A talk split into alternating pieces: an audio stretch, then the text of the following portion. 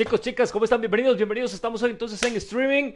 Y vean nada más y nada menos, tenemos al doctor Don Claudio Orlich. Doc, ¿cómo está? Qué gusto verlo. Y ahora sí lo veo bien. Gracias, Michael. Buenas noches. Muchas gracias por invitarme a tu programa. La primera vez que lo vi, Doc, lo vi a borrosísimo, viera usted. Y ahora sí lo veo, pero súper bien. ¿Cómo está, Doc? Muy bien, muchas gracias. Gracias a Dios que te pudiste operar y que estás 2020 y podemos eh, conversar eh, un poquillo de, tu experiencia como paciente.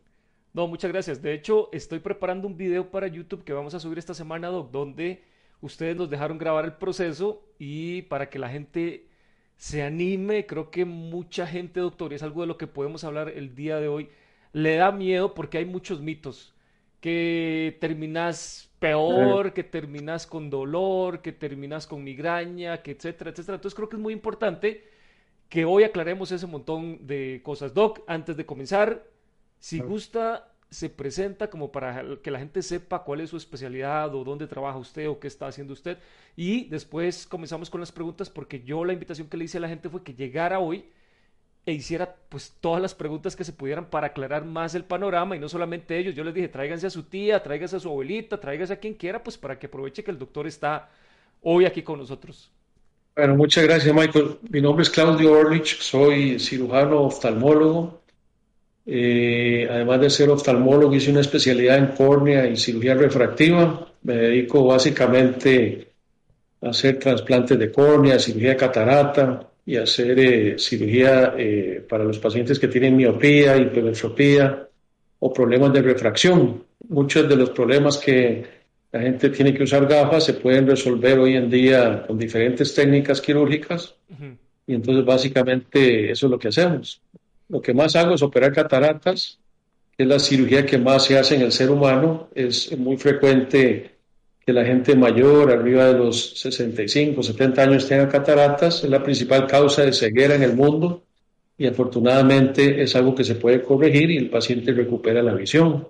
Okay. Entonces es una especialidad muy bonita porque eh, es una parte de la medicina que le devuelve muchas veces o rehabilita visualmente o le puede devolver muchas veces una, una visión clara a personas que están con una visión muy pobre o que tienen incluso problemas en sus actividades diarias o muchas veces incluso gente que está ciega, eh, gracias a un trasplante de córnea o alguna cirugía puede volver a ver.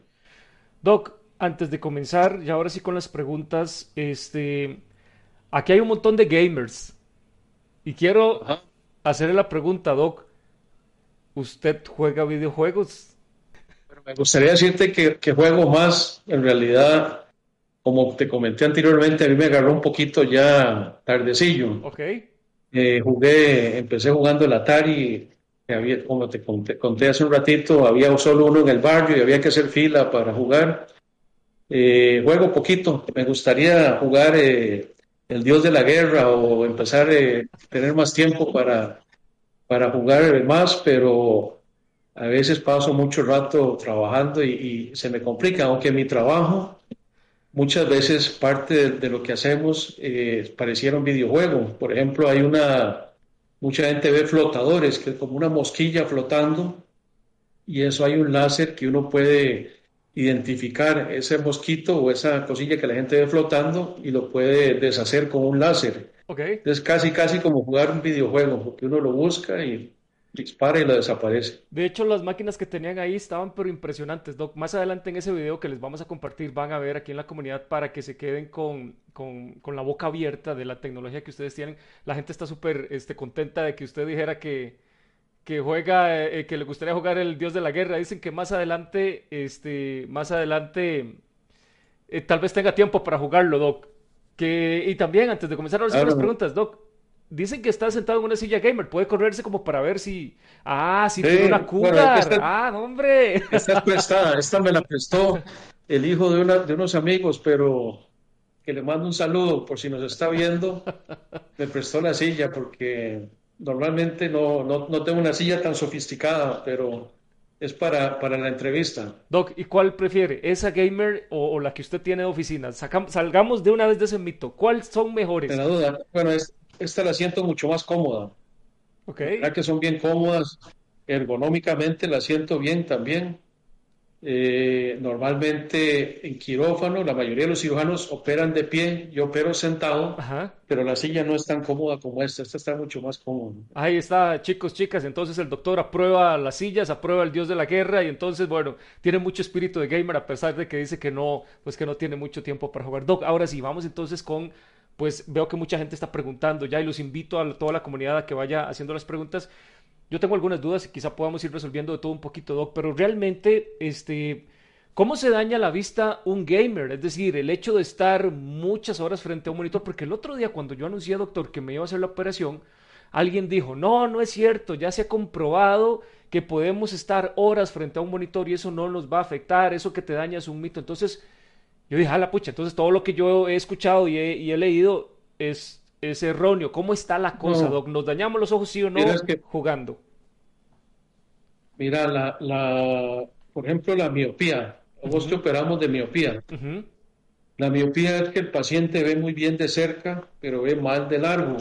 Hace unos años solo el 20% de la población era miope.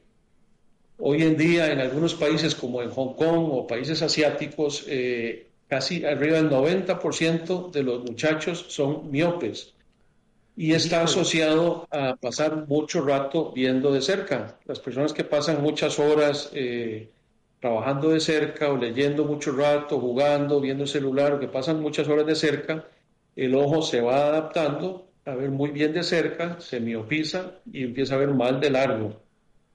Entonces, una, una, una consecuencia de pasar largas horas eh, viendo de cerca puede ser que se miopice eh, para eso existen recomendaciones. Hay una regla muy sencilla que es 20-20-20.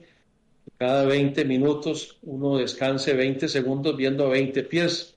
20 pies son eh, más o menos 6 metros. Entonces se recomienda que si uno tiene un trabajo o pasa muchas horas eh, viendo de cerca, tome pequeñas pausas para ver de largo y evitar que se miopice.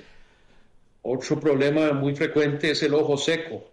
Cuando uno está muchas horas frente a un monitor o muchas horas haciendo sobre todo un juego que es tan que es tan emocionante, que la gente está tan pendiente, no parpadea, está viendo la pantalla durante mucho tiempo sin parpadear y la superficie del ojo se seca. Y entonces puede tener problemas de que le arden los ojos, que se ponen rojos, que siente picazón o que siente como arena en los ojos y eso puede ser eh, síntomas de que tiene el ojo seco.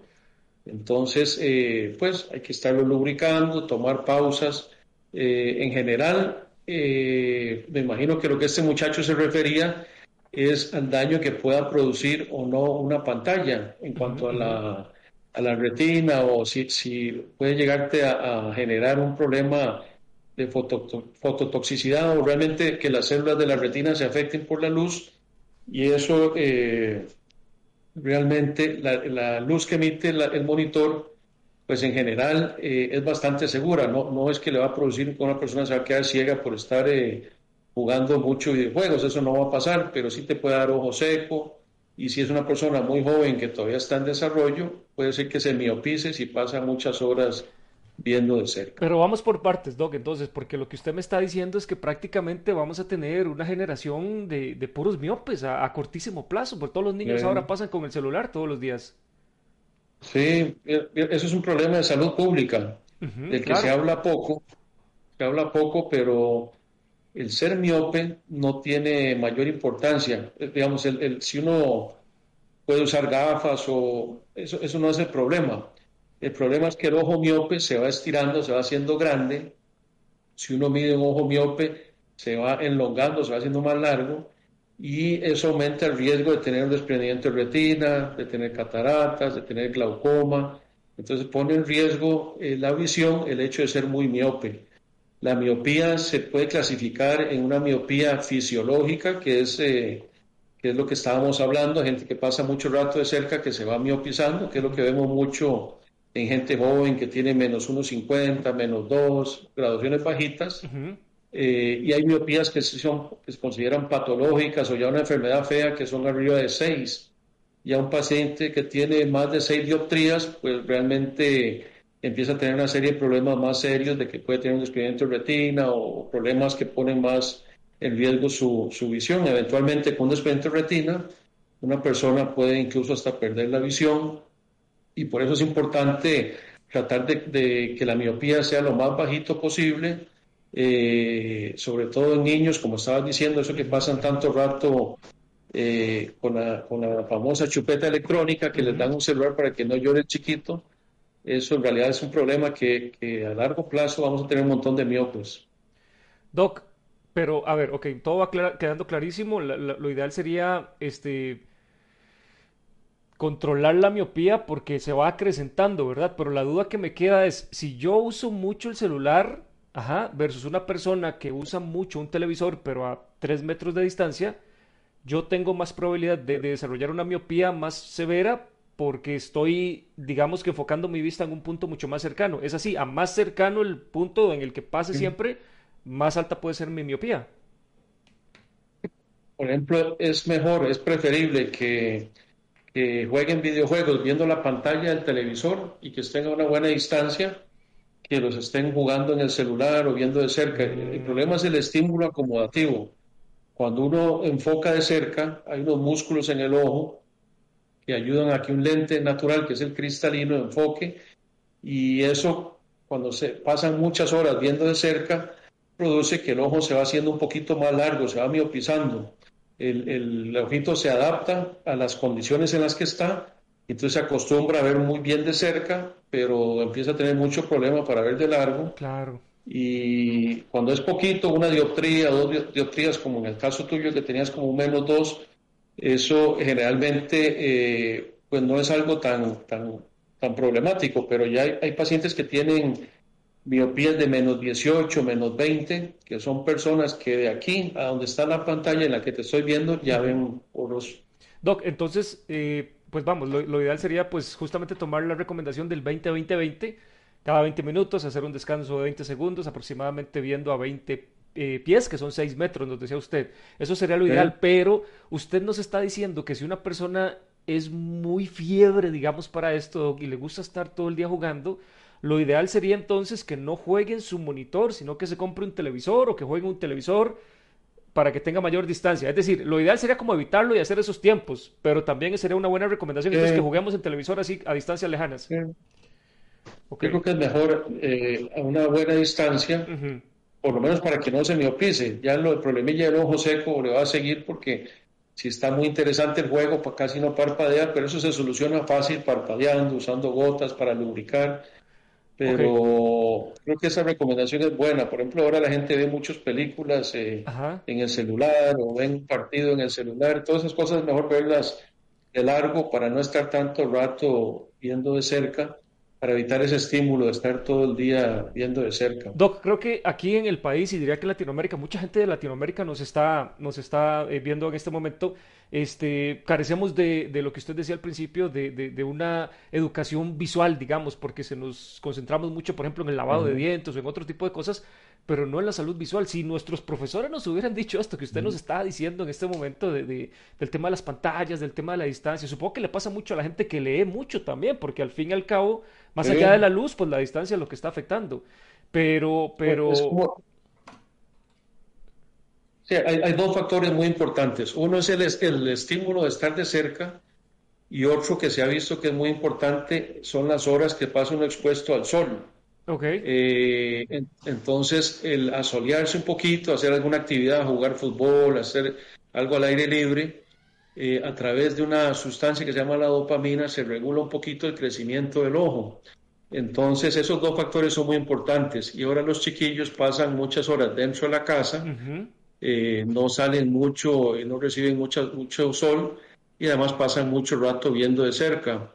Entonces realmente sí se ha vuelto un problema importante, cada vez es más frecuente y, hay diferentes tratamientos, incluso hay gotas eh, que se pueden usar en niños pequeños o hay diferentes eh, terapias para evitar que se vayan miopizando mucho, pero lo ideal es evitar ese estímulo eh, de estar tanto tiempo de cerca y salir un poquito a llevar un poquito de sol. Amigos, lo hicimos mal, amigos, lo hicimos mal. Tuvimos que ser futbolistas, tuvimos que ser ciclistas, pero no gamers. Lo hicimos, lo hicimos mal a los chicos de la comunidad. Doc, antes de continuar ahora sí con las preguntas o empezar con las preguntas que hay muchas, perdón, porque lo que quiero es ir como de lo más general a lo más específico, el mito, porque me acuerdo que mi mamá eso sí me decía, prende la luz cuando vas a jugar, me decía, ¿eso es real o no? ¿Es, eh, vamos, afecta que estemos viendo películas en la cama con la lucecita apagada o sí se recomienda que tengamos la luz encendida? Bueno, eh, eh, ah, todos tenemos, la, la pupila es un, un esfínter o un músculo redondo que se abre o se cierra dependiendo de la cantidad de luz. Entonces, cuando uno está en un lugar oscuro, la pupila se dilata. Cuando uno está bajo el sol o en un lugar con mucha luz, la pupila se hace chiquita. Y eso regula la cantidad de luz que entra en nuestros ojos, eh, que entra a la retina o que entra a las células de, que están por dentro del ojo. Cuando uno está en un lugar oscuro y la pupila se dilata, pues, pues, es más sensible o tiene la pupila más grande, le va a entrar más esa luz y, por eso es que muchas veces es el mismo concepto de usar unos anteojos de sol baratos o, que no tengan un filtro de luz ultravioleta. Entonces eh, se pone un lente oscuro, barato, que no tiene ningún filtro la pupila se dilata y más bien está entrando toda esa luz sin ningún tipo de filtro. Entonces es el mismo concepto. Cuando uno está en un lugar bien iluminado, la pupila se reduce, se mejora el contraste. En algunas personas, eh, en casos ya muy específicos de personas que tienen hipermetropía o que pueden tener lo que se llama un ángulo estrecho, en condiciones de baja luz incluso se les puede subir la presión del ojo. Entonces sí es una buena recomendación estar en un ambiente bien iluminado si uno está estudiando o jugando o haciendo otra actividad. Lo hicimos mal, se los dije. Bueno, recomendación número uno, no jueguen en el monitor, traten de jugar en televisor. Si juegan en el monitor 20-20-20, segundo, jueguen en el patio para que les entre luz y ojalá mediodía, como dice el doctor. Entonces, Doc, este, está súper interesante esto porque te digo, hay, hay muchas cosas que desconocemos y hay muchos mitos. Voy con el último, Doc, que te digo de lo general a lo particular. El tema de esos lentes que venden que dice que te refleja la luz azul o que son especiales para usar en la computadora. Funcionan, no funcionan, invertimos en eso, no invertimos en eso. Y te lo digo porque yo ahora ya no estoy usando lentes, pero me recomendás que use unos porque yo, ¿sabes que paso mucho tiempo en, la computadora o me quedo así nomás con goticas? Bueno, la, la, la, luz blanca, lo que uno ve como luz blanca realmente Igual que el arco iris, son varias luces con diferentes longitudes de onda. Alguna parte de la luz es invisible, uno no, o, sea, no, o el ojo no es sensible a ver esa, esa luz y, y algunas partes de la luz son dañinas. Okay, Por ejemplo, la luz azul produce cierta fototoxicidad o cierto daño en las células, sobre todo de la mácula, del centro de la, de la retina. Entonces, en general, para un paciente normal, uno lo recomienda para eh, personas que pasan mucho rato en la computadora, o en el caso de, las personas que pasan tanto rato eh, con los videojuegos, pues podría eh, ayudar a, filtrar parte de la luz que es dañina. Generalmente los indicamos más en pacientes que tienen que usar gafas y además les ponemos el filtro. si una persona va a usar poco o, no va a exagerar mucho, pero estoy viendo que, aquí los seguidores son bien, bien eh, gamers que la verdad que pasan muchas horas frente a la computadora. Entonces, el, usar un filtro sí puede ayudar a, evitar fototoxicidad o evitar daño por la luz eh, o la parte de la luz que es dañina. Y tiene algunas otras ventajas. Hay una parte de, eh, que se llama ciclo circadiano, que es que eh, eh, en, el cerebro tenemos una glándula que se llama la glándula pineal que ayuda a que produzcamos la melatonina. Y entonces, para que uno le dé sueño. Entonces, eso, eso cuando uno está en un lugar oscuro, eh, no, no, no, empieza a producir eso y le da sueño. Entonces, cuando la gente usa a veces estos filtros, pues también puede ser que le ayude un poquito a, generar más sueño. Por ejemplo, si, si uno está en la noche con mucha luz, muchas horas jugando, no le da sueño, e, eso le da insomnio. Ah, pues con razón, doctor. yo me hubiera dicho usted hasta ya salió doctor del sueño. Me cuesta un montón, me cuesta un montón dormir, tiene que ser por eso también. Sí, entonces por eso es importante eh, y, hay, hay, muchos estudios a favor y en contra de los filtros, pero creo que en el caso de tu audiencia que pasa tantas horas frente a un monitor, sí podría estar recomendado usar un filtro para evitar eh, eh, esa sobreexposición a la luz. Ok, Doc, vamos ahora sí con las preguntas. Usted es increíble, es genial, pero es tan genial como para decirme el nombre de tres consolas de videojuegos, doctor. Tres consolas de videojuegos. Tres consolas. Sí. Se vale la, la del Atari. ok, ok, sí, el sí. el Nintendo, que fue la segunda que tuvo y después estaba el Sega. Una más y, es miembro honorario de la comunidad. Una consola más y es miembro honorario, doctor. Ah, espérate para ver el Wii. El, no, está genial el doctor.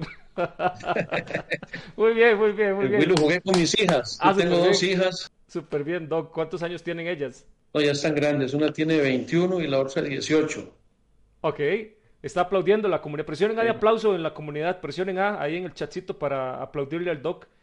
Sí está, está, pero en todas. Doc, ahora sí, ahí la gente está presionando la letra A. Ok, vamos con las preguntas. Entonces voy a irme un poquitito para atrás. Si eh, ya las hicieron y se me escaparon, por favor los invito a que las vuelvan a hacer. Doctor, si usted tiene por ahí el chatcito a mano y, ve alguna que usted considere que, es importante también, o Guido, Guido es uno de nuestros administradores, doctor, eh, si ves alguna interesante, me la pasas al WhatsApp. Es más, si quieren, vuélvanlas a hacer porque ya se me perdieron. Dice aquí Neutron, dice Doc, tengo astigmatismo miópico simple contra regla y tengo 35 años. Hay probabilidad de que esto me avance y se complique con los años. Astigmatismo miópico simple contra regla. Entonces, eh, este paciente, además de ser miope, eh, neutrón, además de ser eh, miope y que le cuesta ver de largo, tiene un problema en la córnea, que es el principal del ojo, en el cual eh, está más curvo de una, en una parte y más, más, más plano en un lugar y más curvo en el otro. Y eso hace que la imagen se vea desenfocada, tanto de largo, de largo como de cerca. eso se puede corregir, puede se puede operar con láser, puede usar lentes de contacto, puede usar gafas o anteojos. Dice que tiene 35 años, entonces ya realmente no va a cambiar mucho. Eso que hablábamos hace un rato de, que la gente se miopiza si pasa mucho tiempo de cerca, es especialmente en niños y adolescentes o adultos muy jóvenes. Pero ya a, a los 35 años eso no va a cambiar mucho. Más bien dentro de unos años, 40, 42, empieza a dar otro problema que se llama presbicia, que le cuesta ver de cerca un poquito. Entonces, dependiendo de la edad, eh, va cambiando un poco, eh, pero generalmente con 35 años, si tiene miopía y astigmatismo, se va a mantener similar.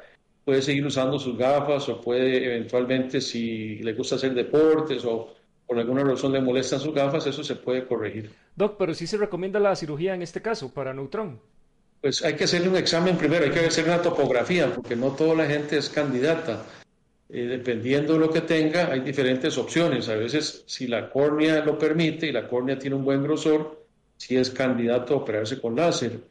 Si la córnea es muy delgada y dependiendo de la graduación que tenga, si es muy alta, hay otras opciones. Hay unos lentes intraoculares eh, que se colocan para corrección de miopía muy altas o hay diferentes opciones en general, la mayoría de las veces sí se puede operar. Son muy pocos los pacientes que no son candidatos. Ok, entonces para que la gente lo tenga en cuenta, son casos muy específicos, no es quiere decir que si alguien, o sea, que si tu hermano es candidato, vos ya también lo vas a hacer, son varían mucho, ¿verdad, doctor? Sería una cuestión muy personal. Dice don Diego Centeno, tengo 36 años, de los cuales 23 años he pasado frente a la computadora. Mi vista es 20-20, puedo leer letra diminuta a larga distancia, no he utilizado lentes ni tengo cirugías. Lo que sí tengo es mosca volante, no sé, y que me acostumbré a las gafas de sol para manejar. Dicen que después de los 50 sí voy a comenzar a tener problemas. ¿Es cierto eso? No sé qué será la mosca volante. Se puede eliminar. Es que adentro del ojo, el ojo no, no, no, está vacío, adentro tiene un gel, una gelatina que en los niños es una gelatina dura o con una consistencia como la gelatina de comer, que es durita. Okay. Y en los adultos se va haciendo más líquida. Llega un momento en que esa gelatina se suelta y se mueve. Y la gente ve los famosos flotadores o moscas volantes o ve eh, como un puntito, mueve el ojo y se mueve como una telaraña o se mueve alguna cosita. Se nota más cuando hay un fondo blanco o cuando hay mucha luz. Y eso no es peligroso. Si se acompaña de flashes o empieza la persona a ver como lucecitas, es bueno que le revisen la retina, pero si es solo la mosquita y la tiene hace mucho, eso no es nada peligroso, es el humor vitrio que se soltó y se mueve y no tiene que preocuparse, eso es muy frecuente. Eh, y si está 20-20, tiene 36 años, probablemente va a seguir así los próximos años y llegando a los 42, 44, en algún momento va a notar que de cerca le va a costar un poquito ver. Eso me pasa a mí, Doc, cuando estoy al aire libre. Muchas veces cuando estoy en la playa me siento en la arena, me pongo a ver el cielo y empiezo a ver como esos, pues ya sé de qué están hablando, esos puntitos como que flotan ahí. puntitos. Sí, exactamente. Hay gente que los ve en un vaso de agua o cuando gente que practica mm. natación, cuando está nadando y abre los ojos debajo del agua, ve como cosillas flotando o cuando se tiene una pantalla blanca enfrente con, con luz o el cielo raso o una pared blanca se ve esas cosillas flotando, uno mueve el ojo y eso se mueve. ¿Y eso no se elimina después de la operación, Doc? Queda ahí. Eso, eso es, se hace otro tipo de tratamiento, eso no ah, es un láser diferente, no es el mismo láser de la miopía, sí se puede tratar, normalmente son, eh, la gente se acostumbra y no molesta mucho, a veces son incapacitantes, cuando realmente es una, son varias o son muy grandes y le bajan la visión o distorsionan mucho, hay un láser que es el que te comentaba que, que se, es como jugar con un videojuego, es, en esa cosilla que está flotando, uno lo identifica y lo ah, logra, eh, lo logra quitar, lo produce plasma, pasa, pasa ese, ese sólido a un estado gaseoso con un láser y se desaparece esa, esa mosquita. Doc, si ocupa ayuda con eh, eso, nos llama. Aquí, aquí somos buenos para, estar matando. Sí, no, no, no. Aquí si ocupa ayuda para matar esos mosquitos, nos llama. sí. No, pura vida. Doc, dice aquí Pilo, dice, tengo miopía y astigmatismo en bajos niveles, pero debo usar gafas todo el tiempo. ¿Valdría la pena operarme a mis 41 años? Y es bajita la miopía, si, es un miope como de menos uno, por ejemplo, no vale tanto la pena, porque él se quita las gafas y puede leer sin, sin ver bien de cerca, sin sus gafas. Si es un miope ya de menos cuatro, pues ya la miopía es alta y ahí sí vale la pena operarse. Eso va a depender mucho de las actividades. Por ejemplo, a veces veo pacientes que ya tienen presbicio, ya les cuesta ver de cerca eh, y son miopes, pero lo, que les interesa es andar en bicicleta, eh, hacer deportes y, no quieren usar gafas para eso, entonces se operan, ven perfecto de largo y ya después de los cuarenta y pico, pues a veces se ocupan un anteojillo de estos baratos para leer, cosillas chiquititas así, de cerca. Doc, voy a ver para allá porque ya es hora de ver a lo lejos. Oh, buenísimo. Es que esa es una regla bonita porque es fácil de recordar. Sí, sí, sí, Es muy fácil de recordar y sí, sí, sí es una forma sencilla de, tomar pequeños descansos cada 20 minutos, media hora, ver unos segundos de largo. Tengo que cuidarme los ojos, Doc. A ver, dice por aquí que este me llamó la atención. Dice, yo, dice Fao, yo me hice la operación LASIK hace unos seis meses, pero tengo muchísima resequedad.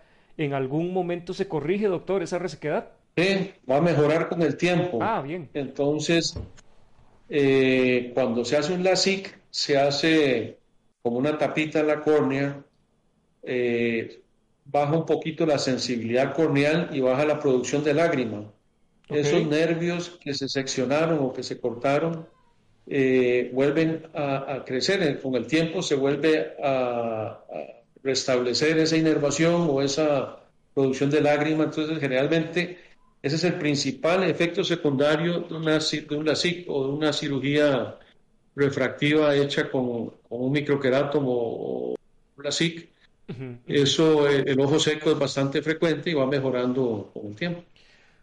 Muy bien. en general, los pacientes tienen que seguir usando gotas de lubricar, pero en general mejora con el tiempo. Pero más allá de gotas, es decir, eso es todo, digamos, tampoco es mucha cosa, te pones gotas y ya. Se ponen las gotitas de lubricar, que esos son de venta libre, no tienen ningún tipo de efecto secundario. ¿Y, y, las eh, marcas, Doc? Puede ser cualquier marca que uno pida en una farmacia, gotas artificiales, la que sea, y vámonos. Sí, hay muchas, hay muchas marcas y son muy fáciles de conseguir y, se pueden usar para lubricar el ojo si tiene eh, eh, síntomas de ojo seco. Y eso realmente, que no se preocupe, tiene seis meses, eso va a ir mejorando. Y eh, sí, eventualmente son más frecuentes en las mujeres, el ojo seco que en los hombres, más frecuente después de los 50 años, pero ella pareciera que Pau es una, una persona joven y eso se le va a quitar, no se preocupe. Doc, ustedes están en la clínica 2020 y ustedes tienen como una, un área de, de ese tipo de tratamiento, ¿verdad? Que se llama la clínica del ojo seco. Ah, sí. Sí, tenemos, bueno, el ojo seco es es un problema bastante frecuente Y en, eh, eh, aquí mismo tenemos una clínica de ojo seco. Hoy en día existen varios, eh, varias tecnologías, aparatos para diagnosticar si el ojo seco es por falta de producción de la lágrima, como en el caso que nos estaba contando Pau, que por operarse le produce menos lágrima. Algunas veces es porque la lágrima se evapora muy rápido, porque tiene tapadas unas glandulitas en el borde del párpado. Entonces hay diferentes causas de ojo seco. Entonces para casos ya de personas que sí tienen mucha molestia por el ojo seco, tenemos una clínica, eh, eh, dentro de la clínica oftalmológica tenemos una parte que es dedicada solo al ojo seco, que, que básicamente es, tiene una parte diagnóstica y una parte terapéutica también, dependiendo de la causa del ojo seco, a veces se puede mejorar con diferentes eh, tecnologías, incluso hay láseres que mejoran eh, la, la función de esas glandulitas que se tapan y ayudan a que el paciente mejore mucho sus síntomas. Doc, hay eh, gente aquí en la comunidad que a veces hace cosplay. Estos son pues los que se, se visten de distintos personajes de, de videojuegos, de anime y Ajá. demás. Y ellos a veces usan lentes de contacto. No sé si los ha visto, se ponen los ojos rojos o ah, blancos, lo que sea.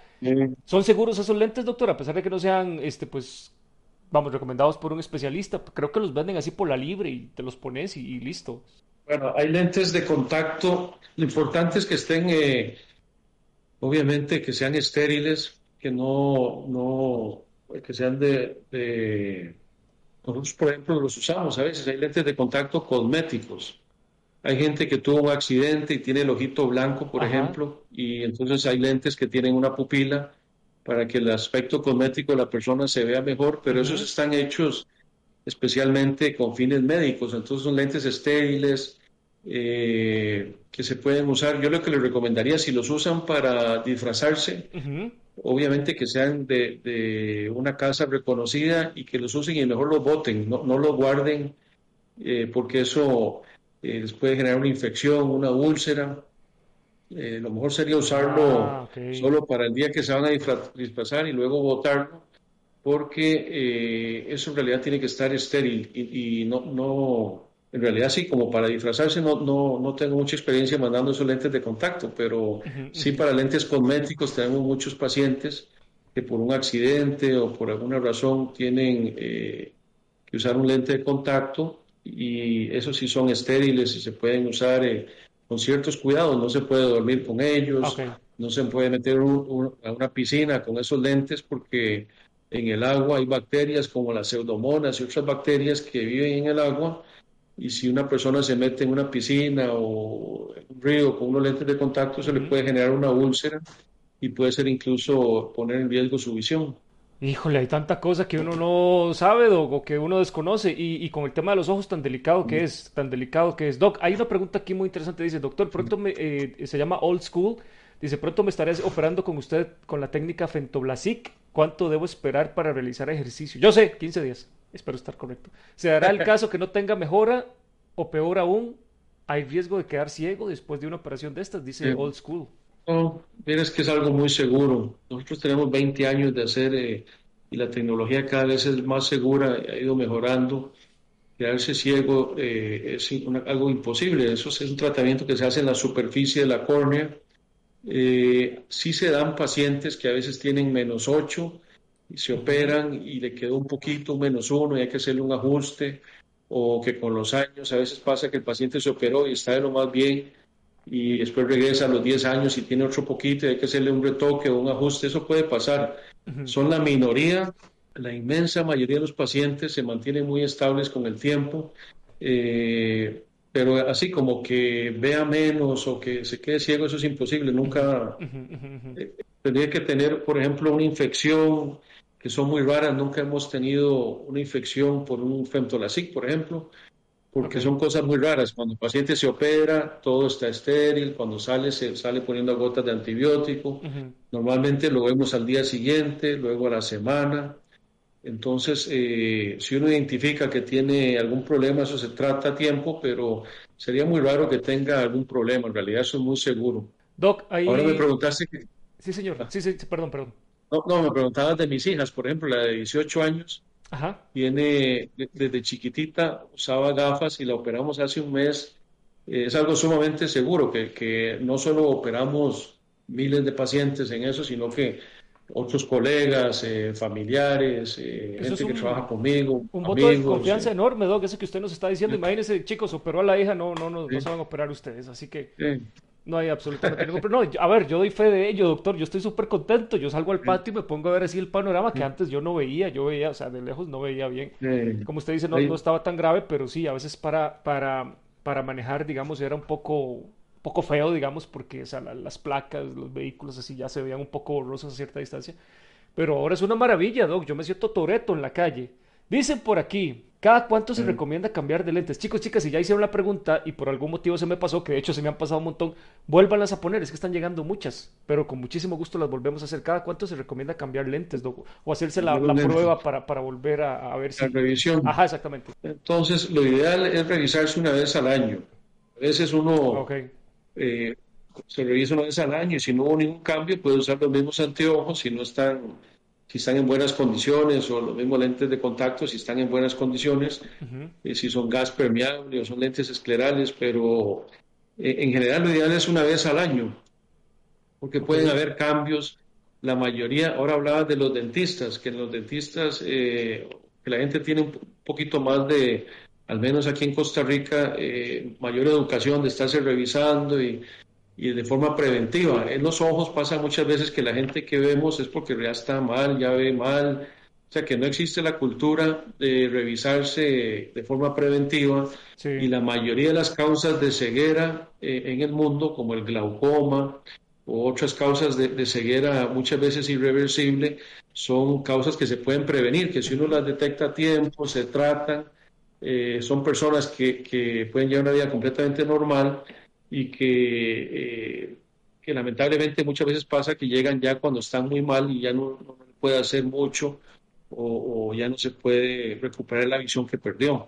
Es que eso qué miedo, Doc, que alguien le diga, no, pues ya no se puede operar, o si hubieras venido hace un par de años, quizás si hubiera podido hacer algo. Híjole, chicos, vean, cada año vayan a, a revisarse, y más para nosotros, que es súper importante bueno, yo creo que para todo el mundo, el tema de, los ojos, imagínate, creo que es pues quizá el, sentido más, más importante. Doc, tengo un montón de preguntas. Dice alguien por aquí, Crip, dice que trabaja ocho horas diarias en un microscopio, que si hay algún cuidado que le pueda recomendar, algún cuidado especial. Bueno, el microscopio, me imagino que, el microbiólogo trabaja, o, o, también ahora hay mucha, mucho, por ejemplo, aquí en Costa Rica hay muchas empresas de, de fabricación de dispositivos médicos que se hace con, microscopio. para ver en el microscopio eso generalmente tiene mucha luz. Entonces también le recomendaría que use, eh, que esté tomando descansos, eh, que use la menor cantidad de luz con la que le alcance a tener una buena eh, visión, que, que no se sobreexponga a la luz. el microscopio, ojalá que sea solo de él, que no tenga que compartir microscopio con otras personas, porque entonces sería importante estar limpiando los oculares. A veces en plantas o lugares donde hay que cambiar de microscopios, eh, existen infecciones en los párpados, hay ácaros en las pestañas o hay infecciones y entonces puede ser una fuente de infección, estarse pasando de un microscopio a otro donde estuvo otra persona. Entonces también es importante, le podría recomendar que si es, solo de él el microscopio, pues no hay tanto problema. Si le toca compartir con otras personas, que siempre que lo vaya a usar, lo limpie bien para evitar infecciones o blefaritis o problemas de ácaros o problemas en, las pestañas. Dice David, dice que siempre que juega Doc se le ponen los ojos muy rojos pero así que da miedo. Eh, dice que él usa lentes y gotas Nafacel, que si hay algo aparte de esto del 2020 que pueda hacer, porque dice que sí se le ponen muy, muy rojos. Entonces David está usando una sustancia que se llama nafazolina, que es un vasoconstrictor. Él dio una marca, pero el, componente es eso, nafazolina. Hay varias marcas. Eso eh, se vende sin receta, mucha gente lo usa hay algunas que son muy conocidas, muy populares, eh, que se echa una gotita y le, le quita lo rojo. Eso en realidad hay que tener cuidado porque la nafasolina, si se usa en exceso, eh, puede ser eh, perjudicial. Parte de lo que cuando uno se pone gotas, no sé si te pasó ahora que te operaste, es que te ponían las gotas, se siente en la nariz o en la garganta el saborcito de la gota, porque se comunican. Parte de lo que uno se pone en el ojo, a través del conducto lagrimal, se va a la nariz o a la garganta, y entonces la nafasolina, al ser un vasoconstrictor, eh, en, grandes cantidades, pues puede, producir algunos problemas. Entonces es ideal usarlo muy ocasionalmente, eh, pero no es para que lo estés usando todos los días. Lo mejor es usar unas gotas de lubricar que no tengan nafasolina, que, lo ideal sería usar eh, lágrimas artificiales. Este muchacho debe ser un, gamer buenísimo que pasa pendiente de, todo, no se le escapa nada, pero no, no, no, no, pestañea, no parpadea, entonces se le resecan los ojos y lo que tiene que hacer es tomarse pequeños descansos o, estar parpadeando o lubricando esos ojos, porque probablemente por ahí anda el asunto, que no estás parpadeando, estás muy pendiente del juego y eso te reseca los ojos y entonces siente ardor, ojos rojos, picazón.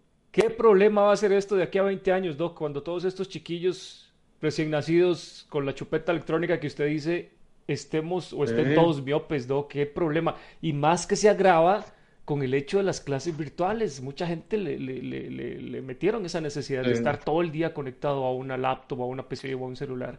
Qué complicado. Doc, Doc tengo aquí una pregunta de un señor que se llama Germen. Dice, tengo 41 años, sufro de keratocono y glaucoma en el ojo derecho. Hace tres años me operaron de cataratas y me colocaron lentes, lentes intraoculares monofocales y no quedé viendo muy bien. Mi pregunta, Doc, es, ¿es verdad que alguien con queratocono no puede colocar lentes bifocales? Eh, bueno, es que el queratocono es una deformación de la córnea. Hay queratoconos que son pequeños, que son eh, diferentes grados. A veces un queratocono que se eh, le llamamos queratocono frustro, que es muy pequeño, que nunca se llegó a progresar mucho.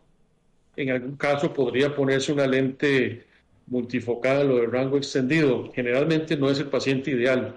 Si es un queratocono importante, generalmente lo ideal es poner una lente monofocal, sobre todo que dice que tiene glaucoma. Pero hay casos, eso depende mucho de la topografía, del grado de queratocono que tenga.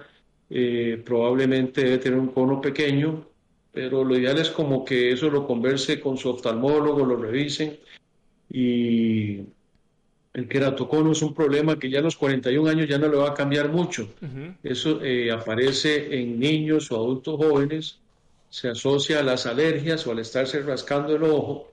Eh, la córnea, si uno se toca el ojo, tiene cierta elasticidad, no, no es dura y sobre todo en los niños es muy elástica y los niños que padecen de alergias o se están rascando todo el día o se hacen mucha presión, terminan deformando la córnea y al ser un lente natural empiezan a ver muy mal y entre más joven tiende a ser progresivo. A veces terminan incluso con un trasplante de córnea cuando ya la córnea está muy afectada.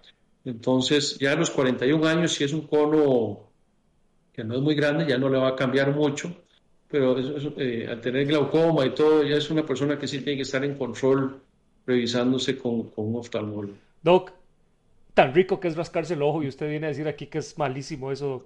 Yo ya no me lo toco, ahora, sí me estoy cuidando bien los ojitos, pero es que rico que es rascarse el ojo. Ecaraxioli dice, Doc, a mi hermana se le desprendió la retina de un ojo y perdió la visión. Dice él, existirán avances tecnológicos de trasplantes de retinas. Y le agrego yo otra pregunta, Doc.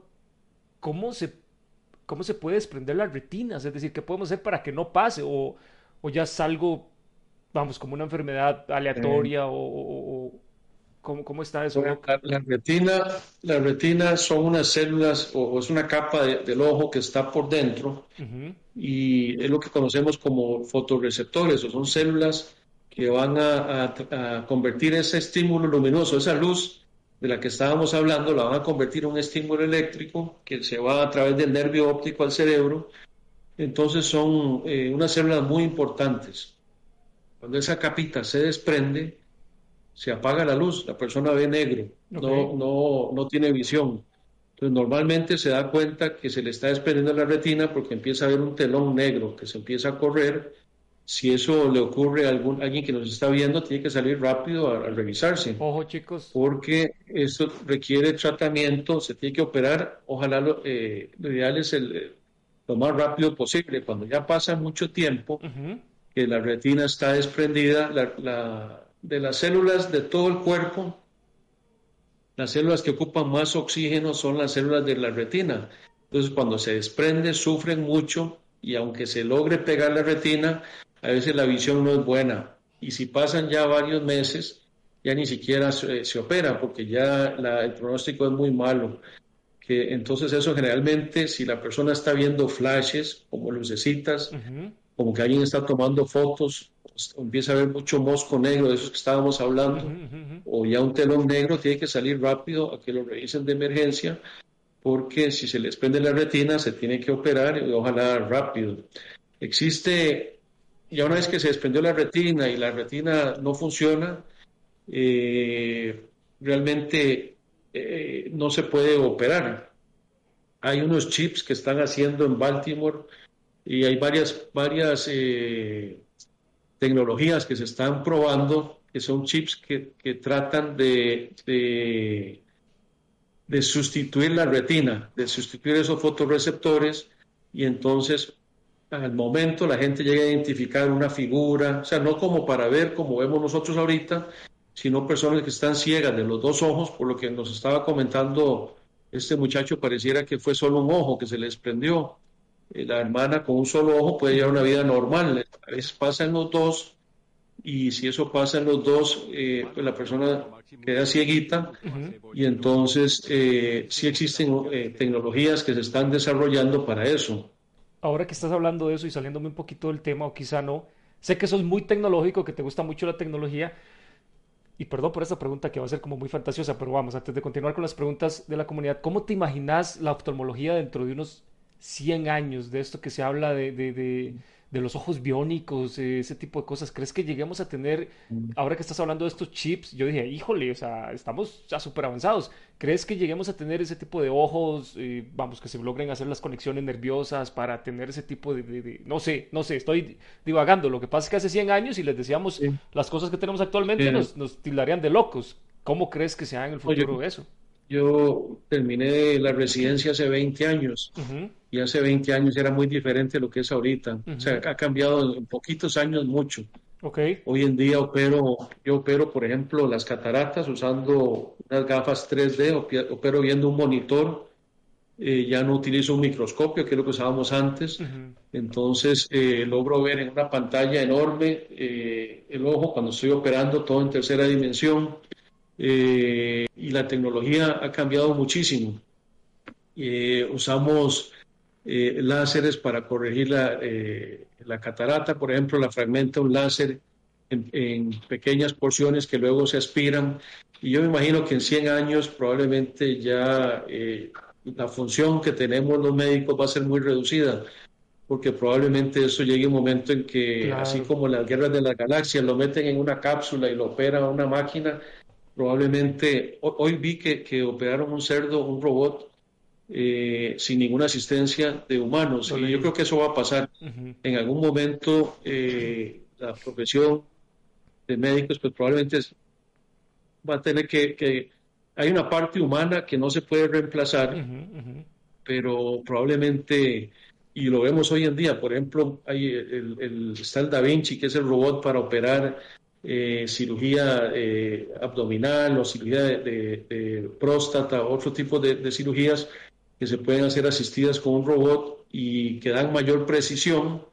Eh, por ejemplo, en la catarata, cuando lo hacemos con láser, la exactitud que alcanza una máquina, por más buen cirujano que uno sea, no, no, es la misma. O sea, la, la tecnología nos permite ser mucho más precisos y permite que un eh, muchas veces un cirujano eh, promedio se puede convertir en una persona espectacular porque los resultados son, son muy buenos, porque gran parte del trabajo se hace con una eh, precisión que solo la alcanza una computadora o, y que cada vez eso va a ir mejorando, va a ir avanzando. De hecho, cuando me dieron la charla para la, la operación ahí en la clínica suya, doctor, me dicen, la operación dura 27 segundos por ojo. Y le digo yo, no, 27 minutos. Me dicen, no, 27 segundos. Y yo, 27 segundos, Segundo. 27 segundos.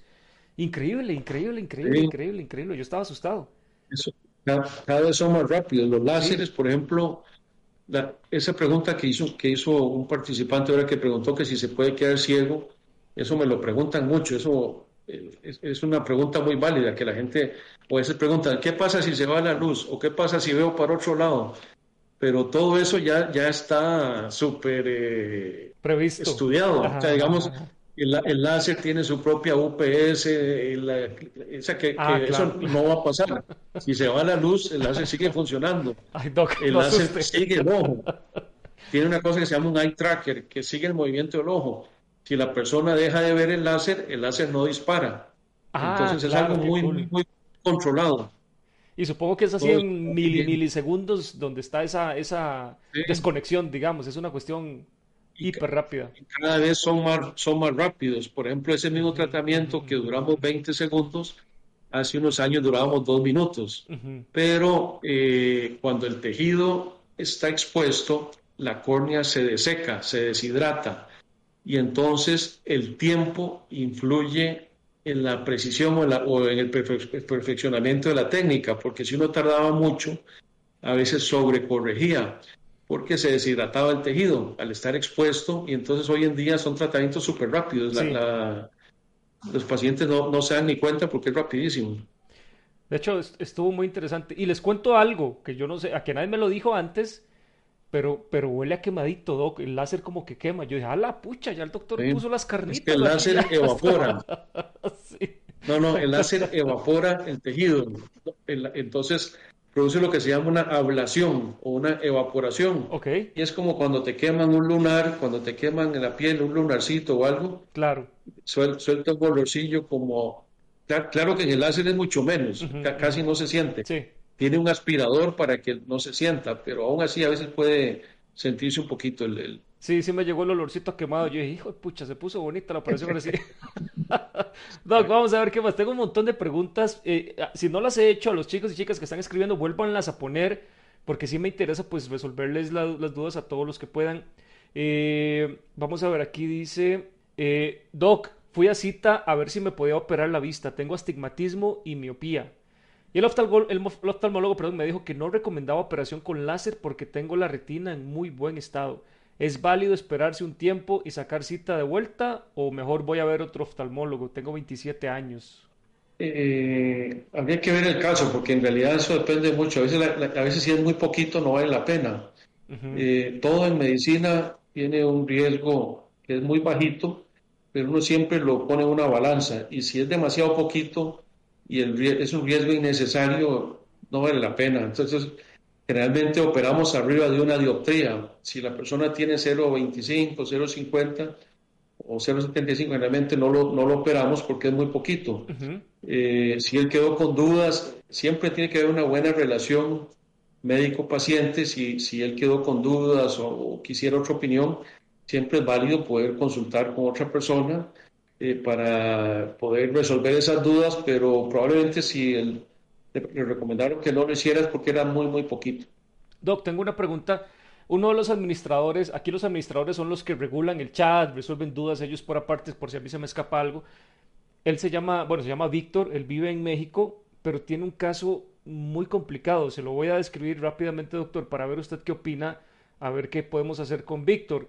Dice que tiene un queratocono avanzado con 8 años de evolución, ha estado usando lentes de contacto esclerales, pero ya no lo, o sea, ya le están dejando de servir.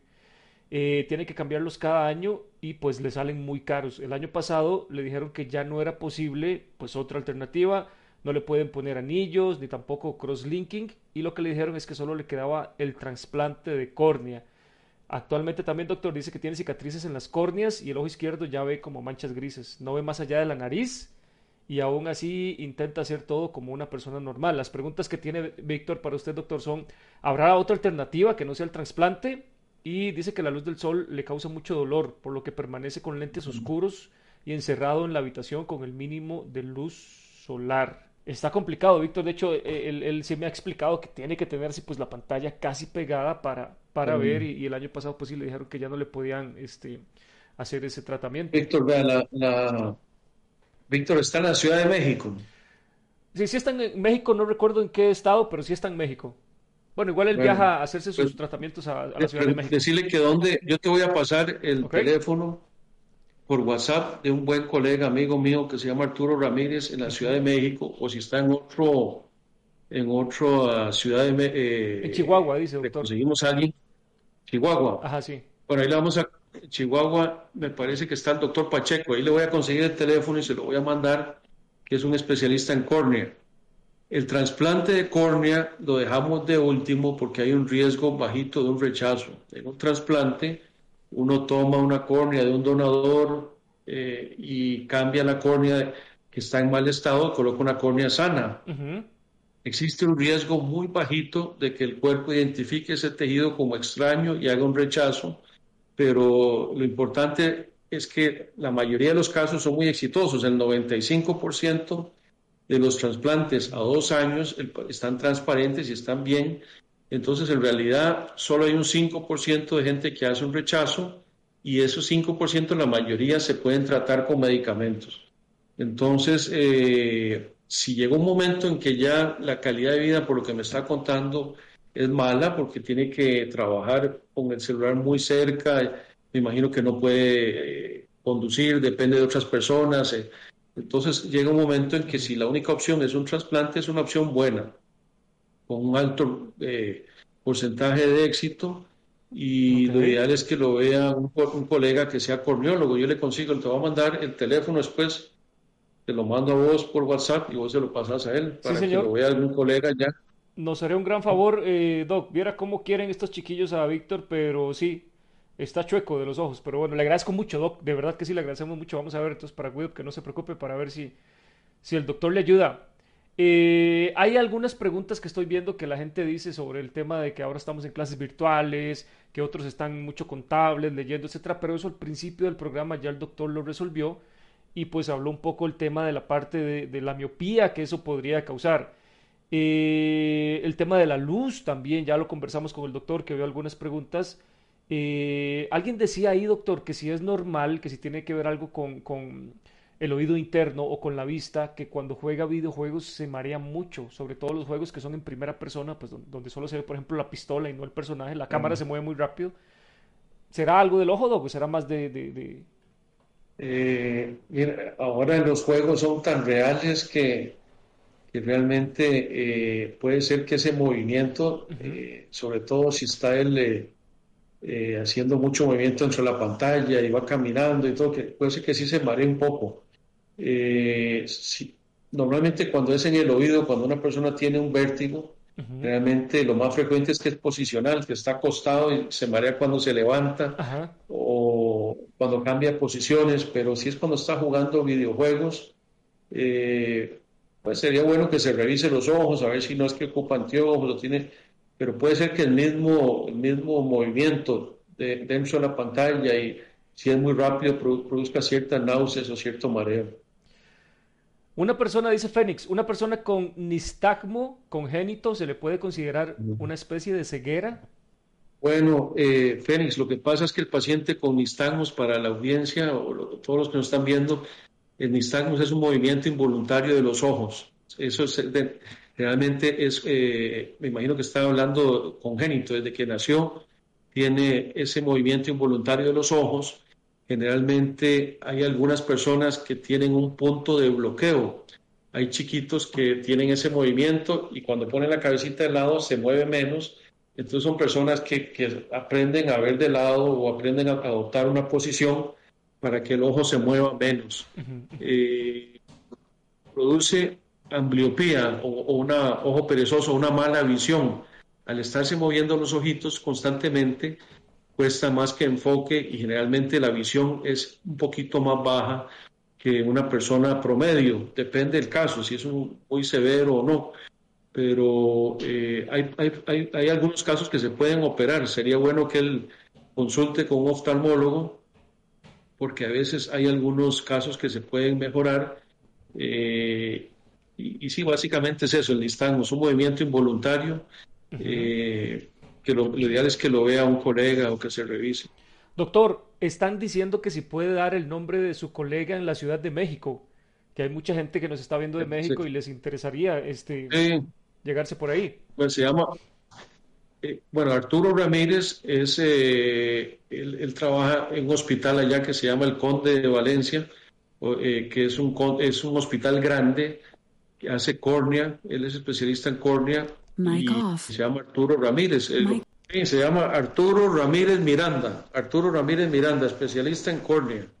Ok, perfecto. Y preguntaban que si recomienda a alguien de Argentina. Perdón por la pregunta, no sé si, si será abuso ya pero también de córnea o de en general. No sé, dijeron que se recomendaba alguien en Argentina. No, tengo, tengo varios buenos amigos allá. Eh, está el doctor Robert Kaufer, que hace córnea y cataratas, eh, pero depende, lo, depende. Ahora en oftalmología eh, hay doctores que se dedican a retina, otros a, glaucoma, otros como yo hacemos catarata y córnea depende de lo que de lo que esté buscando, te lo puede preguntar y yo te lo contesto por, por WhatsApp. Dice aquí, doctor, vea qué pregunta tan extraña. En mi país, no sé cuál país es, la cirugía para la miopía la consideran estética. ¿Qué tan cierto es? ¿Existe la posibilidad de operarse con el seguro o tiene que ser independiente? Tengo miopía menos 3 y tengo 9 años, nos dice Dexter. ¿Es estética eso, doctor, en algunos países? Eh, mira, lo que pasa, por ejemplo, aquí en Costa Rica la seguridad social eh, no, lo, no lo cubriría porque puede usar anteojos o lente de mm. contacto. Entonces lo consideran un procedimiento electivo. La persona lo hace porque quiere, mm. no sea necesario porque puede usar unas gafas o puede usar lente de contacto.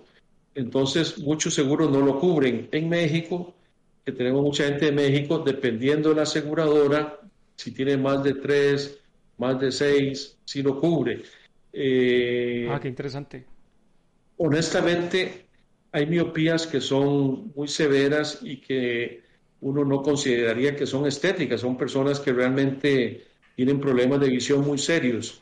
Pero en general, e, este amigo que nos escribe tiene nueve, nueve años, está muy joven, él todavía no se puede operar porque está en crecimiento. Lo mejor es que él use sus gafas, que esté en control con un, un doctor que se vea todos los años y cuando tenga unos 19, 20 años, si ya no le cambia, se puede operar. Porque el problema es que si se opera tan jovencito y eso le sigue cambiando, va a tener que volver a operar en unos años. Entonces, lo ideal sería esperar a que ya no le cambie. Normalmente no operamos niños. Hay dos, dos indicaciones para operar eh, adolescentes o niños. Una es que tenga estrabismo, que tenga los ojos desviados por, porque es muy hipermétrope y entonces desvía los ojos hacia adentro o cuando hay mucha diferencia entre un ojo y otro, eso se llama una anisometropía que tiene mucha graduación en el, un ojo y el otro no, uno puede operar el ojito que está malo para emparejarlos. Okay. Pero en el caso de, de, este amigo que nos dice que tiene nueve años y tiene menos tres, pues yo le recomendaría que, primero que estás muy joven para tener menos tres, entonces tomarse descansos, agarrar conciencia de, estar haciendo las pausas, de que haga algún deporte, que se lleve un poquito de sol para que no pase tanto tiempo metido en la casa, que salga a jugar fútbol, alguna cosita, para que, y que se esté revisando para que no se miopice mucho. Doc, yo, yo asumo que aquí muchos en la comunidad somos un montón de miopes, digamos la verdad que puro miope. Bueno, yo ya, yo ya voy, voy de salida de ese grupo, Doc. Pero entonces la pregunta es, seguramente mucha gente está pensando, pucha, Michael se operó, eh, me opero yo, no me opero, me da miedo. Doc, ¿realmente por qué usted le diría a la gente que no lo haga? Es decir, ¿en qué caso es mejor que no lo haga? ¿Y en qué caso usted invitaría a la gente a que sí, háganlo? Digamos, en mi caso le digo, yo estoy súper contento, me parece que es una de las mejores decisiones a nivel de salud que he tomado, porque sí, digamos, la vida te cambia, o sea, yo ya veo todo clarísimo. Pero más o menos para, para, para aclararle el panorama a la gente, a la gente que quizás está con dudas, doctor, de si hacerlo o no hacerlo, ¿qué podríamos decir sobre eso? ¿Qué, qué, escenarios negativos realmente podríamos tener o positivos? Eh, bueno, la parte la parte a los que le diría que mejor no son a las personas que les está cambiando, que su refracción no es estable. Por ejemplo, en los niños o la gente muy joven, si le está cambiando mejor que se espere a que ya no le cambie eh, para tomar esa decisión.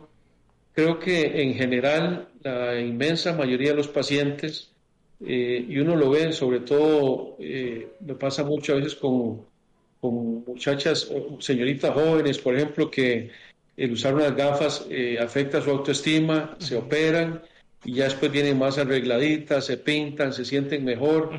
Entonces muchas veces eh, hay una parte emocional que, es importante. Muchas veces tenemos muchos pacientes que se operan porque les gusta hacer deportes y se les estorban los anteojos.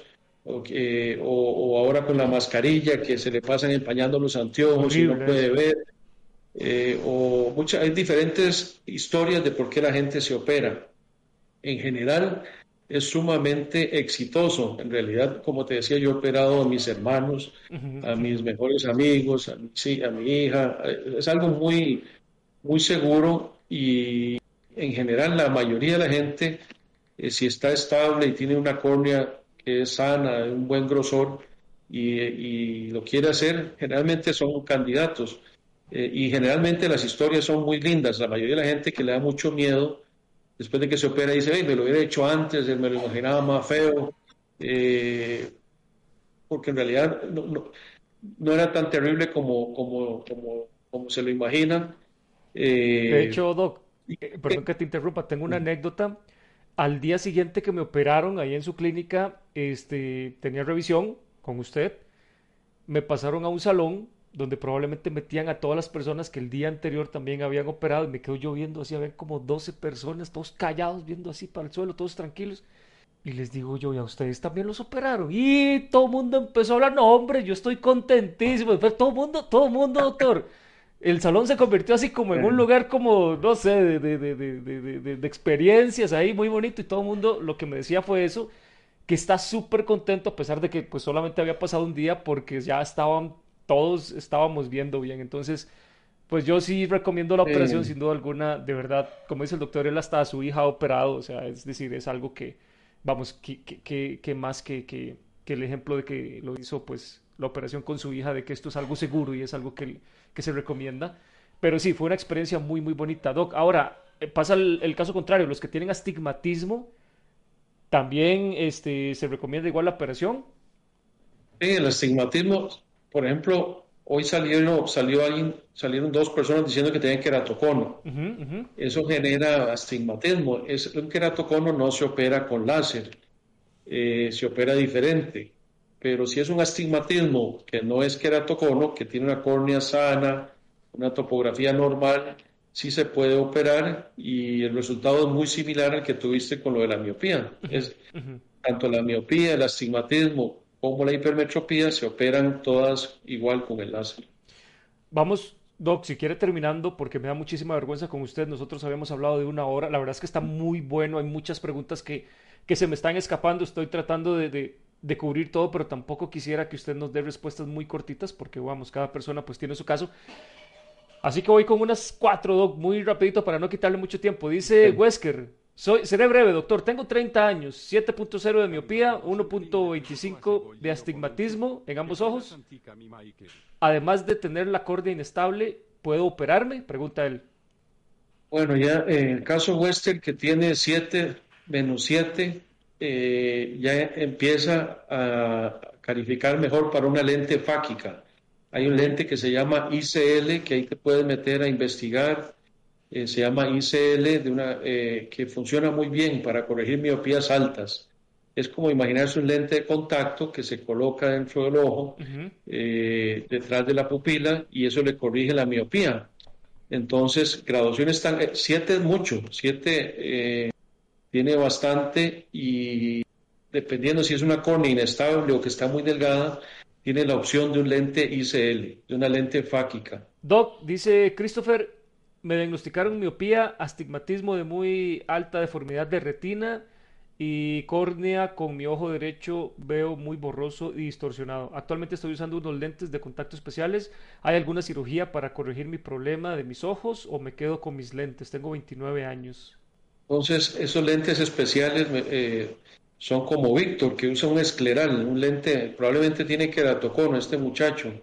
Ok. Eh, lo mejor es que, se revise el queratocono cuando está progresando. Eh, existe un procedimiento que se llama cross-linking, que endurece la córnea y evita que progrese. Hay otro que mencionó Víctor, que son los anillos. Los anillos están en casos ya un poquito más avanzados. Eh, en general, si él tiene una buena visión con el lente de contacto, lo tolera bien eh, y tiene una, una buena función visual, puede seguir usando el lente de contacto y no se tiene que operar. Generalmente operamos los pacientes cuando ya no toleran el lente o porque simplemente hay gente que no lo puede usar, que le molesta mucho, entonces ahí sí se puede operar. Ok, dos más. Dice por aquí el Inge Rafa. Dice, tengo 37 años, doctor. Me operé hace nueve meses por la SIC. Tuve resequedad. Me recetaron, aparte de las gotas, un ungüento y ahora me recomendaron otro ajuste. ¿Es esto recomendable? En mi primera operación me pusieron una vitamina en el ojo ya que tenía muy delgada la córnea. ¿Cuántas operaciones por láser, por láser se puede hacer alguien? Dice el, el Inge Rafa.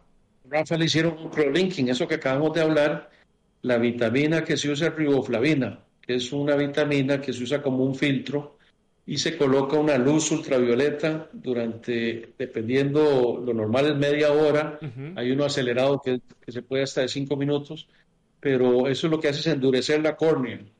Eh, probablemente él también tiene queratocono. Eh, es un caso muy especial, muy específico, que hay que ver las topografías, hay que ver la graduación que tiene, hay que ver si él está contento, si la a veces eh, le quedó un poquito y el paciente está muy contento, muy feliz como quedó y ya no hay que hacerle nada. Eh, entonces casi que lo mejor es que lo, hable con su, con su cirujano, lo converse y vean cómo está el grosor de la córnea. Si la córnea lo permite, se puede retocar. A veces si está muy delgado, a veces no se puede y casi que sería mejor que si le quedó muy poquito, mejor se quede así. Dos más, Doc. ¿Se puede operar miopía y astigmatismo en la misma cirugía? Sí. Ah, eso está muy bien. ¿Y le sale el mismo precio? Eso está muy fácil. ¿O, le cobran doble? No, es pregunta seria. No, es lo mismo, es lo mismo. Ah, súper bien, qué dicha. Ahí está, chicos, dos por uno, ven. Aproveche, eso está buenísimo. y la última, Doc. Dice Shidion, doctor, desde hace años tengo algo en los ojos que los tengo perfectamente bien y de un pronto a otro siento como una lagrimita en los bordes exteriores de los ojos y esa lagrimita es como salada y hace que me empiecen a picar y enchilar mucho los ojos. Tengo que tenerlo cerrado durante un rato para que el ardor no me moleste, pero si lo abro el ardor vuelve y cuando eso me da me puede durar hasta 30 minutos, híjole, es un montón. También a veces pasa en un solo ojo o en los dos al mismo tiempo. Me pasa hasta cuando no estoy en la PC. Está interesante eso. Eso puede ser eh, el ojo seco, eh, puede, a veces es por el aire acondicionado, eh, diferentes razones lo mejor es que, consulte, pero suena como que podría ser que tenga el ojo seco y tal vez usando lágrimas artificiales, al menos eh, inicialmente, mientras consigue una cita para que la revisen, eh, podría ser una buena opción que compre lágrimas artificiales y las use regularmente. Eh, y eso no, no, produce ningún tipo de efecto secundario y le puede ayudar a sentirse mejor. Doc, perdón que me abuse usted. Vamos a responder estas dos muy rápidamente porque desde hace rato las vi. Chilango dice, yo tengo daltonismo, ¿hay forma de ya no usar lentes especiales? Bueno, entonces, eh, Chilango, eh, el daltonismo es una distorsión de los colores. Hay diferentes tipos y diferentes grados de, de daltonismo. Generalmente se da más en los hombres, las mujeres son portadoras. Probablemente tu abuelito era daltónico, su mamá no, era portadora y usted sí. Mm. Eh, hay filtros que ayudan a que vea mejor. Eso no es algo que se pueda operar en este momento. Okay. Eh, lo mejor ahorita que se le puede hacer es usar los filtros. Eh, no sé si en un futuro, ahora que hay tanto, tanta investigación con células madre y otro tipo de, de, cosas, eso es la ausencia de unas células que en la retina puede ser que tal vez más adelante se le pueda ofrecer algo, pero hoy en día lo único serían los filtros que estás usando. Y ahora sí, la última, Doc, me pregunta Galvis que si es muy malo ser tan dependiente de los lentes, porque dice que él se los quita y, pues ve bastante mal, tiene miopía y astigmatismo. Usa lentes desde que se levanta hasta que se acuesta, trabaja todo el día, etcétera. ¿Qué le recomienda, Doc? ¿Que siga con ellos o mejor que se opere? que, que intente ver si es elegible. Bueno, la, no sé si está hablando de lentes de contacto. Me imagino que está hablando de lentes de contacto. Lo ideal con los lentes de contacto es no usarlo más de ocho horas. Mm, Siempre es un cuerpo extraño que, que no permite que pase suficiente oxígeno eh, a la córnea. Se puede usar eh, siempre que, que uno tenga cuidado de quitárselos en la noche, idealmente que descanse los fines de semana, por ejemplo que los domingos no use lente de contacto, que ande con anteojos. eh, y entonces hay ciertas, eh, ciertas recomendaciones y lo ideal sería que lo use unas ocho horas, Doc, horas perdón. laborales, Y si, que y perdón, Doc, y si fueran normales, porque están diciendo aquí que son lentes normales, es, no hay problema en usarlos, sí, todo el día. No hay, no hay ningún problema, no hay ningún problema que se los ponga apenas se levanta y se los, se los quita en la noche. Eh, los anteojos son una ayuda para ver, son una ayuda visual. No te va a quitar la miopía. Muchas veces la gente eh, piensa que usando los anteojos se va a curar, o eso pasa mucho en los niños, que los papás lo llevan a consulta, uno le manda anteojos y la segunda cita o lo traen al año y dice, pero, pero ¿qué pasó? ¿No se curó el chiquito?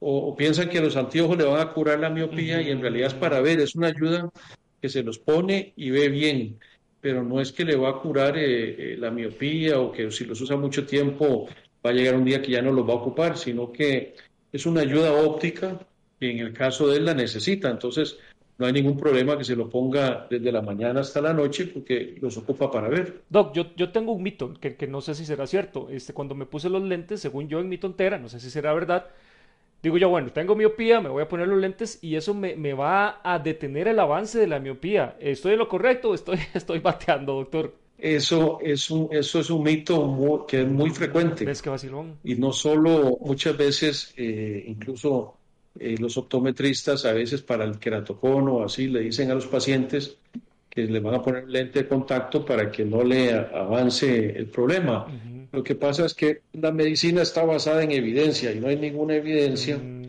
que eso sea realidad, que sea verdad. Entonces, aún usando el lente de contacto, empeora o progresa la miopía o el queratocono. Entonces, eso, así como lo dices, es más un mito, más una, como un mito urbano o una, un mito porque no, no es verdad, no, no existe evidencia que eso sea cierto. Qué vacilón, Doc. De hecho, yo a veces decía, pucha, yo creo que estoy viendo peor. Claro, es que no estoy usando los lentes, me los voy a poner. Y según yo, ya con eso este, se me iba a detener el avance. Ahora, Doc, después de la cirugía, porque también creo que quedan muchas preguntas por fuera, y ahora sí, perdón para terminar, que creo que es importante para cerrar. Después de la cirugía, por ejemplo, si yo tenía miopía o si alguien tenía astigmatismo, ¿sigue esa enfermedad? ¿Vuelve otra vez de nuevo y empieza otra vez? ¿O depende de los cuidados que tengamos con los ojos, Doc? En general es muy estable. Lo ideal sería que se sigan revisando una vez al año en general es muy estable, sobre todo si te tomas los descansos, si eh, eh, estás eh, revisándote todos los años, lo más probable es que esos muchos años vas a estar muy bien. Eh, en general, ¿verdad? Hay, hay sus excepciones, porque como te decía, hay miopías muy altas, arriba de 6 o de 8 dioptrías, que a veces, a pesar de que se operan, le sigue avanzando un poquito pero en general es muy estable. Hay pacientes que tienen ya muchos años de operado. Esto no es una eh, técnica nueva, se, se ha ido mejorando mucho los láseres, se ha ido mejorando, pero la, la técnica como tal ya tiene más de 20 años y hay pacientes que tienen eh, 20 años. Yo tengo pacientes ya que tienen 18 años de operados y siguen viniendo a consulta y están muy bien. En general es muy estable. Siempre es bueno seguirse revisando y tomar los cuidados de lubricarse el ojo, si está muchas horas leyendo, tomarse pequeños descansos, no abusar para que no se vuelva a miopizar ujú, ujú. y, y en general de, pues, de seguir un control. Mucha gente se opera, queda tan bien y están tan contentos que no vuelven nunca al doctor y pasan 10, 15 años y lo ideal es que sí se estén revisando para ver que no haya ningún problema en la retina, que no haya, que, que tenga un ojo sano. Yo estoy súper contento, doctor, le digo, y qué, qué vacilón que, y qué bueno que nos aclaró esa duda, porque le aseguro que mucha gente, yo lo he escuchado mucho eso, que no, usar los lentes para que no te siga avanzando la enfermedad. Por cierto, doctor, me toca ver ya, ya el horizonte, entonces no, no, no crea que le estoy faltando el respeto. Ya es de Ah, tiempo de descanso en este momento. Doc, mil Buenísimo. gracias, mil gracias. No tiene idea de lo que nos vino a ayudar aquí en la comunidad. Increíble, increíble.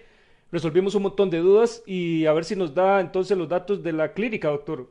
Pero, Michael, te quiero agradecer porque como estábamos hablando al principio eh, de la miopía y de esos temas tan importantes que hay mucho desconocimiento y en estos espacios que uno le, lo invitan, eh, pues da a conocer mucho de eso y, y creo que es muy importante para que todos estemos conscientes de que es, de que es bueno estarse revisando los ojos, de tener una, eh, de, estar, eh, eh, que es mejor prevenir, de tener esa, ese, ese, cuidado de revisarse todos los años con un oftalmólogo para estar, que si algún día tiene algún problema, eso se identifique a tiempo. Nosotros, te agradezco mucho que me invitaras, te agradezco también que me dé la oportunidad de, nosotros estamos eh, frente al Estadio Nacional, es muy fácil porque es frente al Estadio Nacional de, en San José eh, y es una clínica que, es muy fácil acordarse, pues se llama Clínica 2020 y el teléfono también es muy fácil porque es 2203-2020, entonces en realidad es muy sencillo.